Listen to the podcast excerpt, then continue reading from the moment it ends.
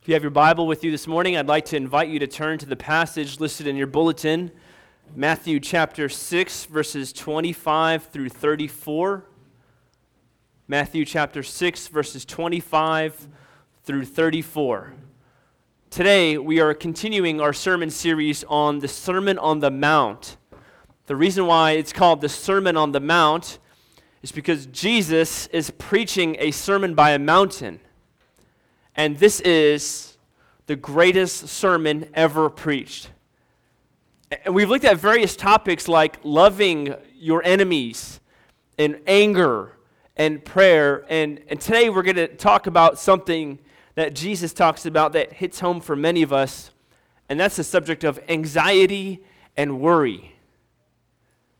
Today's sermon is on anxiety and worry. Before I get to the sermon, I want to make a brief side comment about mental health I am a mental health advocate, and my intention today is not to make anyone feel condemned. Some of us, because of our genetics, family upbringing, or various traumatic events that have happened to us, have affected us in negative ways.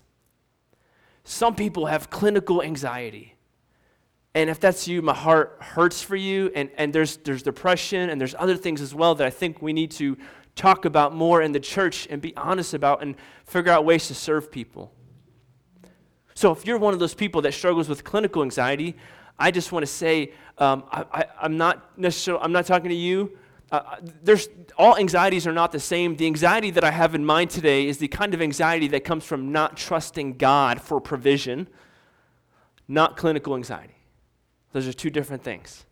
So I, I don't want you to feel condemned in any way. Hopefully, a healthy sense of conviction as we take a look at what Jesus has to say to us about anxiety, starting in verse 25. Therefore, I tell you, do not be anxious about your life, what you will eat or what you will drink, nor about your body, what you will put on. Is not life more than food and the body more than clothing? Look at the birds of the air. They neither sow nor reap nor gather into barns, and yet your heavenly Father feeds them. Are you not of more value than they? And which of you, by being anxious, can add a single hour to his span of life? Verse 28. And why are you anxious about clothing? Consider the lilies of the field, how they grow. They neither toil nor spin. Yet I tell you, even Solomon, in all his glory was not arrayed like one of these.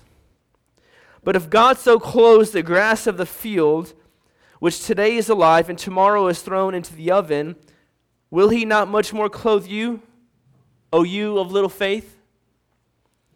Therefore, do not be anxious, saying, What shall we eat? Or what shall we drink? Or what shall we wear? For the Gentiles, the pagans, seek after all these things and your heavenly Father knows that you need them all. But seek first the kingdom of God and his righteousness, and all these things will be added to you. Therefore, do not be anxious about tomorrow, for tomorrow will be anxious for itself. Sufficient for the day is its own trouble. When I was in seminary, I struggled a ton with worry and anxiety.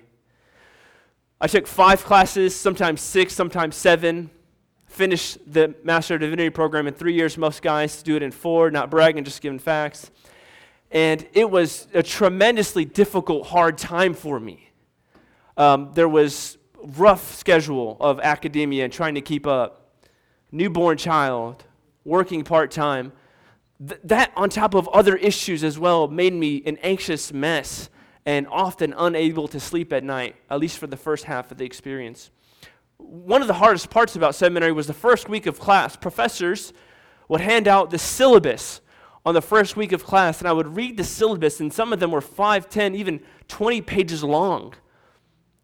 And they would tell me about the books I had to read, and the papers I had to write, and the sermons I had to preach, and the Greek and Hebrew that I had to do. And it was, I would read this syllabus every first week of the semester and, and wonder, seriously wonder, how, how am I going to get through this?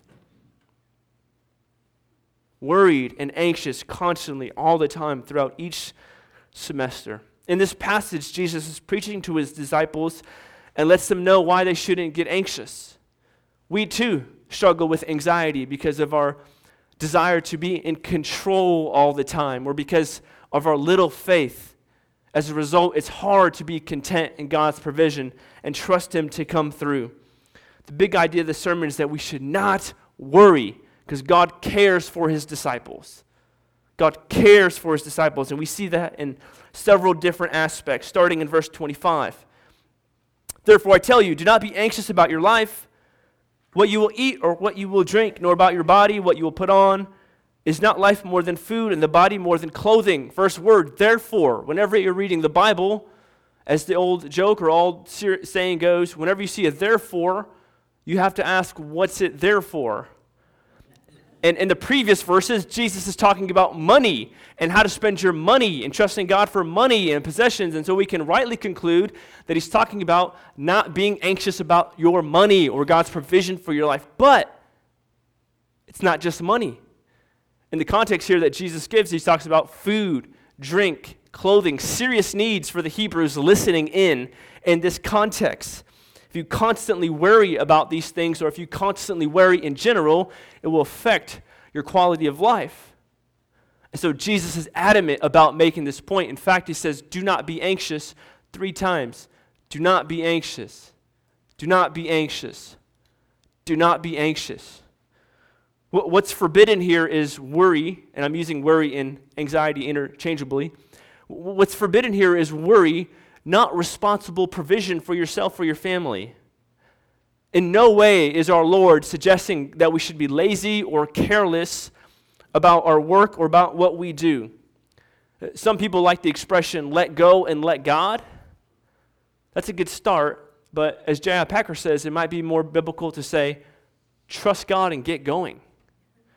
As you trust God and work hard, He will provide for you and bless you along the way. One of the reasons why, as Jesus gives in this passage, that disciples should not be anxious is the human being animal distinction. Verse 26 look at the birds of the air. They neither sow nor reap nor gather into barns, and yet your heavenly Father feeds them. Are you not of more value than they? You can picture Jesus on a sunny day in Palestine, and people are coming in to listen to him speak and there's birds in the air, and he's giving a visual representation of what this could look like. He's giving a, as you might say, how much more example. The logic goes like this If God provides for the birds who are not created in God's image, how much more will He provide for you who are created in God's image? That's why Jesus says more value. He doesn't say that birds have no value. Animals are a beautiful part of God's creation, and they're meant as a proof of God's existence and should be cared for and treated well. But as the argument goes in Genesis 1, they are not created in God's image, but human beings are. We are distinct. God provides for the birds, He will provide for you. Notice, God provides for the birds, but they still have to work for it. They still have to search for their food.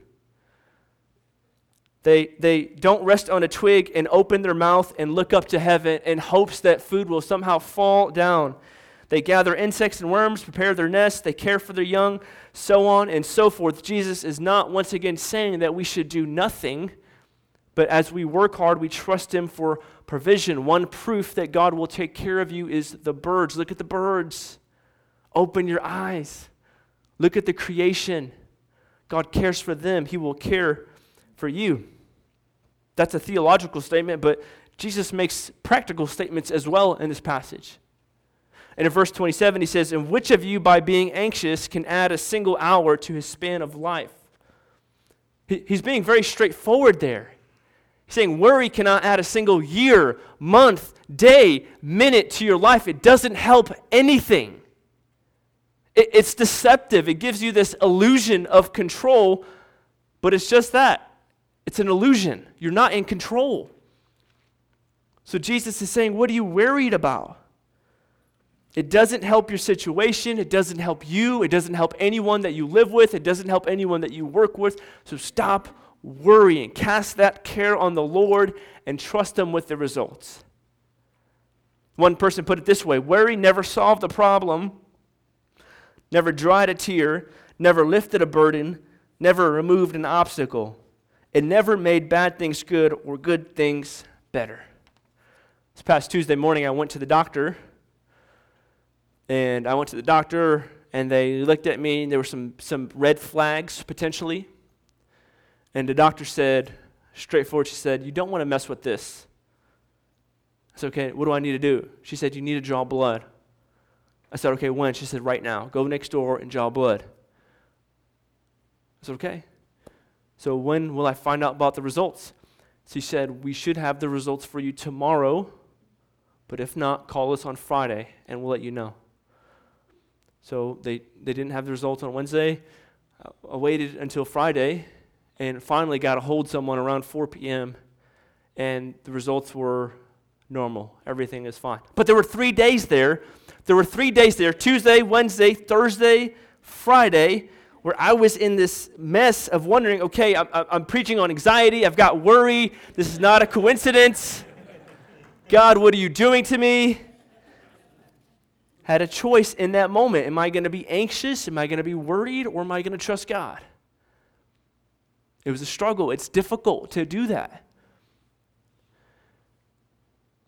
When you get that phone call, or that email, or that text, or an update from the doctor, it can be very tempting to want to be frantic right away. Here, Jesus is relinquishing us from the desire to try to be in control of our future and trust Him with the results.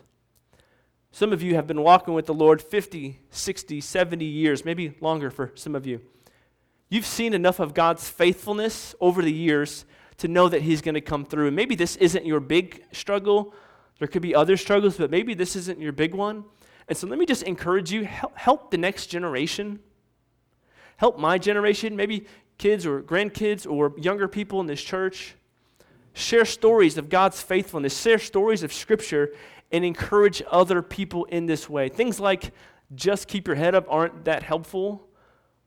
But when you're vulnerable and you're sharing Scripture and you're encouraging people to look to Christ, those are powerful things in community group or other contexts where we're encouraging one another, where people feel comfortable of sharing a burden or sharing anxieties, and you receive that as a trustworthy recipient of that information, and somehow mostly listening and building trust first, but eventually you can give them truth and be helpful to them in some way. So let me just encourage you to encourage one another when they feel anxious or they cast that burden on you, not to be condemning, not to use scripture in such a way to hammer people down, but to love them with the truth and care for them.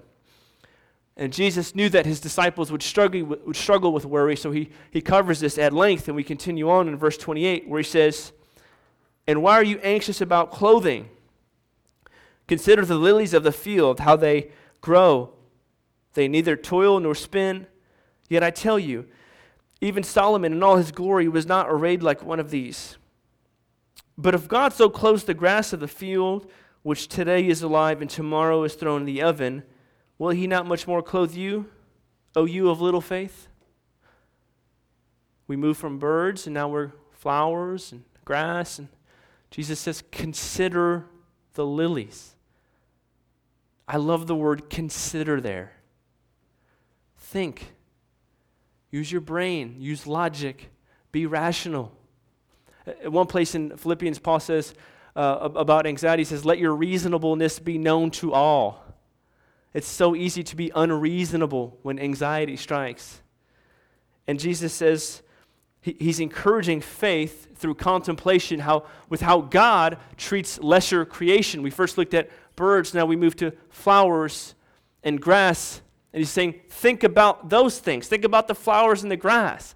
Flowers and grass are Old Testament metaphors often used to describe the fragility of life or the brevity of life, the shortness of life. And Jesus says about the flowers, he says, even King Solomon was not arrayed like one of them. Flowers might be beautiful, they don't last long. Grass is useful, it doesn't last long. And that day was thrown into the fire. That's why Jesus says that there in that verse. And here Jesus is saying, hey, even God takes care of the flowers. It, it doesn't even last long. He takes care of the grass, even though it's going to get used in the fire. Those are two things that are often overlooked by people. How much more is He going to care for you, an image bearer of God? Image bearers of God who God sees and knows and cares for and loves and is going to provide. And Jesus says that the, the reason for this sinful worry is found in five words O you of little faith. This is a convicting statement. If we assess our hearts and see our hearts dominated by worry and anxiety repeatedly over and over again, uh, again, the, the kind that comes from not trusting God, we have to ask where's our faith? Is our faith in our circumstances or in God? Is it in this life or in the one to come? Jesus says the, the root, the root of this worry is a, a lack of faith. O ye of little faith. Worry and little faith go together, and the remedy is more faith in God. And usually, not always, the more you walk with God, and see his faithfulness, the more you're able to have faith in him. And there was a story in the book of Mark, I'm sure you've probably heard of it. There, there's, a, there's a father who has a demon possessed son. And he, he approaches Jesus and says, Hey, if there's anything you can do to help him, please help him. And Jesus says, um, if, if you can, all things are possible for the one who believes. And then I love what the father says next. He says, I believe, help my unbelief. I believe, help my unbelief. If you're struggling with worry, if you're struggling with anxiety, if you feel like your faith is low, if you feel like your present circumstances are mounting, the sleep is escaping you, there are other remedies, like talking to friends, other remedies like Bible reading and prayer and, that kind of thing. But th- the passage doesn't actually address that. What Jesus is saying is have more faith. Pray, Lord, I believe, help my unbelief. It's okay to have doubts. It's okay to wonder, God, where are you in this? When you read the Psalms, you see a lot of laments. The epistles, the 13 letters in the New Testament, are filled with suffering and hardship. It's okay to have doubt about theology, about Bible, about Christianity. It's okay to be honest with God. It's okay to pray, God, I believe. I've been walking with you 20 years, but I still have this unbelief. Help. It's a prayer that I've prayed for myself, and I just encourage you to pray, Lord, I believe. Help my unbelief. If you're struggling with a lack of faith and you feel like worry is dominating in your life, and Jesus knows what we need before we even ask it. He says in Verse 31 Therefore, do not be anxious, saying, What shall we eat? Or what shall we drink? Or what shall we wear? For the Gentiles seek after these things, and your heavenly Father knows you need them. The Gentiles seek after these things. The pagans, the ones who don't know God, the ones who are not going to heaven after they die, they're the ones that are constantly fretting about needs and food, drink, and clothing, but you, you're my disciple. Where's your faith in me? Where's your trust in me that I'm going to come through? There should be a distinct evidence from the way that you live compared to the way that the Gentiles live. And when we're constantly fretting and worrying and an anxious mess about every little thing, what we're showing is that our hope really isn't in God. It's not really in heaven, it's in other things, it's in worldly things. And Jesus is saying, even the, the Gentiles seek after those things. But you, no, no, no, no, no. Your heavenly Father, who's omniscient, meaning all knowing, knows what you need. Trust Him. You're not like them. Have faith. My, one of my biggest problem, struggles is um, I, my, I usually, my, my, issue is that I usually don't, I, I do trust God to provide. I know He's going to come through. My issue is that I don't usually trust God to provide in the way that I want Him to. I know He's going to take care of me, but is it going to be on my timing and the plan that I have and the way that I think it should go?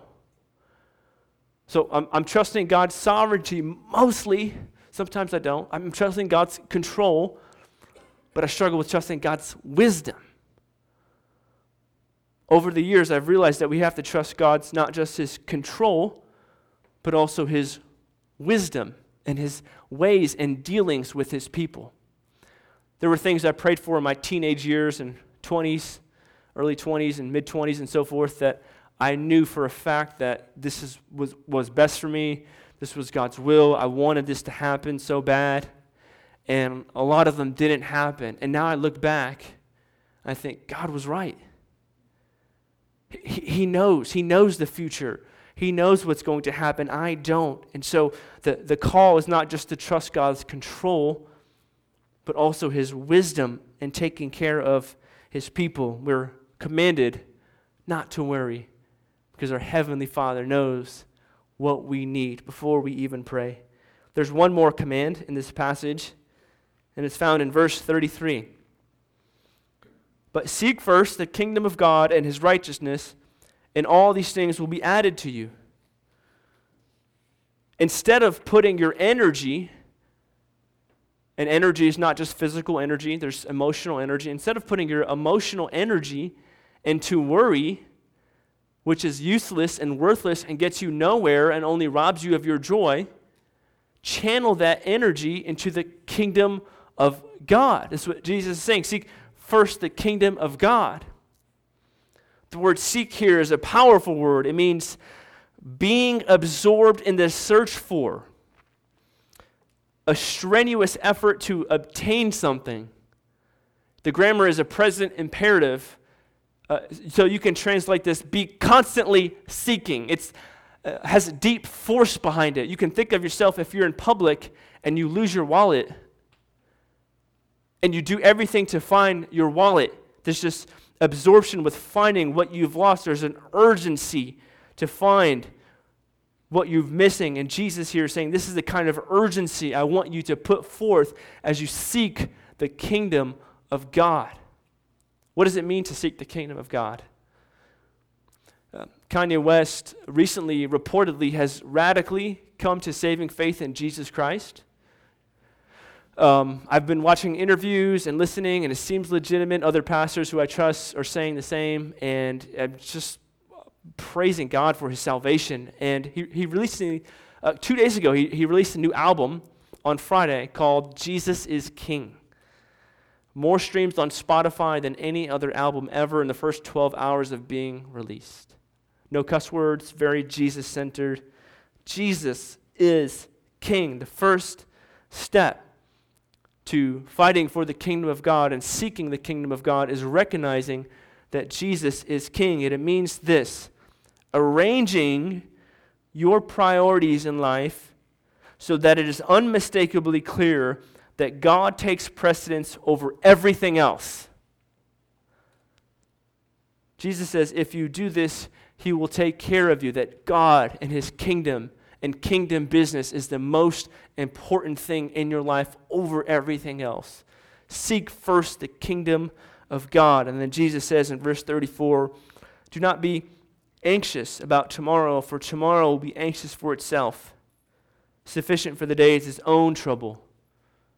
This is one of the most straightforward, plain scriptures in the Bible. I think the NIV is actually even more clear here. Jesus is being completely honest about life. And we live in a fallen world, scarred by the world, flesh, the devil.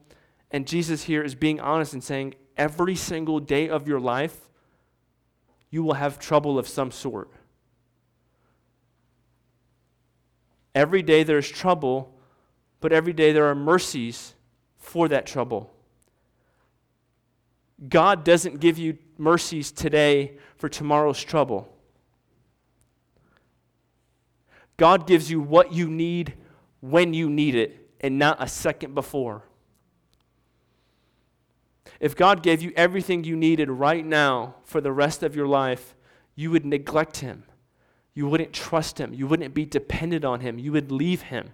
And so God, in His wisdom, has designed things similar to the Israelites in the Old Testament, in which every day they get enough manna for that day, and that's it. That we would be dependent on Him, constantly seeking His kingdom, constantly asking that His grace, that His mercy would get us through. It's frustrating at times because for those of us that like independence, Christianity is not about independence.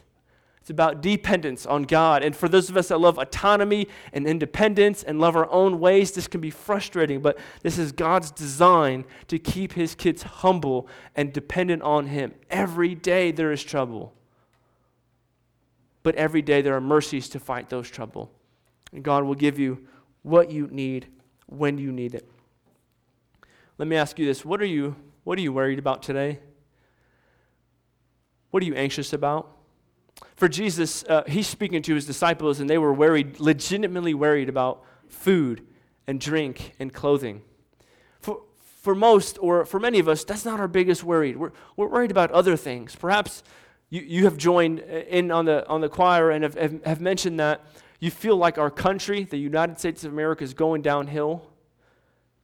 You might even say things like, man, if we don't make some changes, this country is in big trouble. Things that were condemned 20 or 30 years ago are now being practiced by people. Not only practice, but openly, openly practice. And people are saying, if you don't do these things, we're going to try to bring you down. It, it can't be the state of the church or the Christian church. What, what is the church going to look like in 20 years? You know, I think about that for my own son. Like, what's going to happen with all these threats and all these worries? And then I look in verse 25 and it says, Therefore, I tell you, do not be anxious about your life. Everything.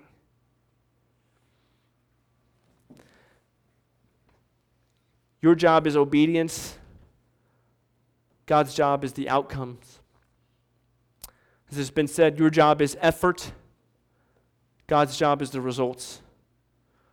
We cannot always control what happens with our kids, what happens with our country, what happens at work, but we can control are we going to trust God or are we going to worry? Are we going to seek the kingdom of God or are we going to seek our own kingdom? What's most important?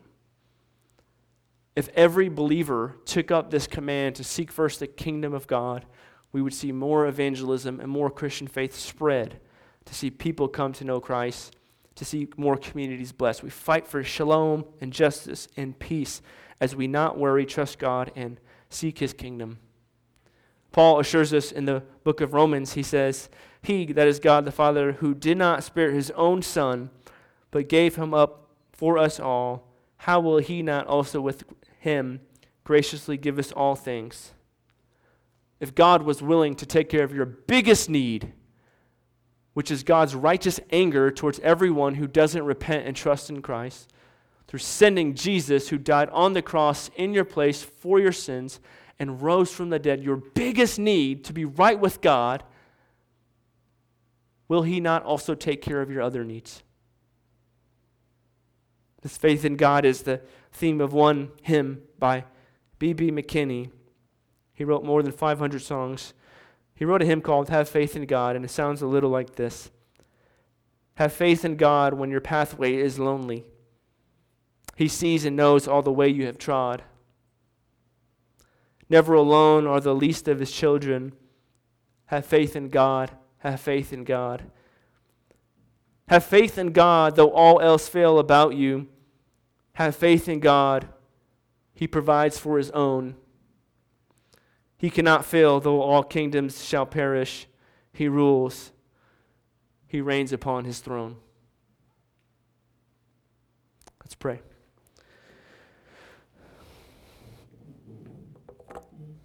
Father, we we are in need of you. Lord, it's very difficult to be a faithful disciple in a place where there's so much luxury and comfort and abundance. We're so tempted to act like the Gentiles or the pagans in that context. I pray, God, that you would help us to cast all our anxieties on you because you care for us. Peter says in 1 Peter, pray that you would help us to, to be gracious with ourselves. This isn't going to happen overnight, likely. It's going to be a process. Help us, Lord, to trust you with the process and help us to put your kingdom above all other kingdoms. In Jesus' name, amen.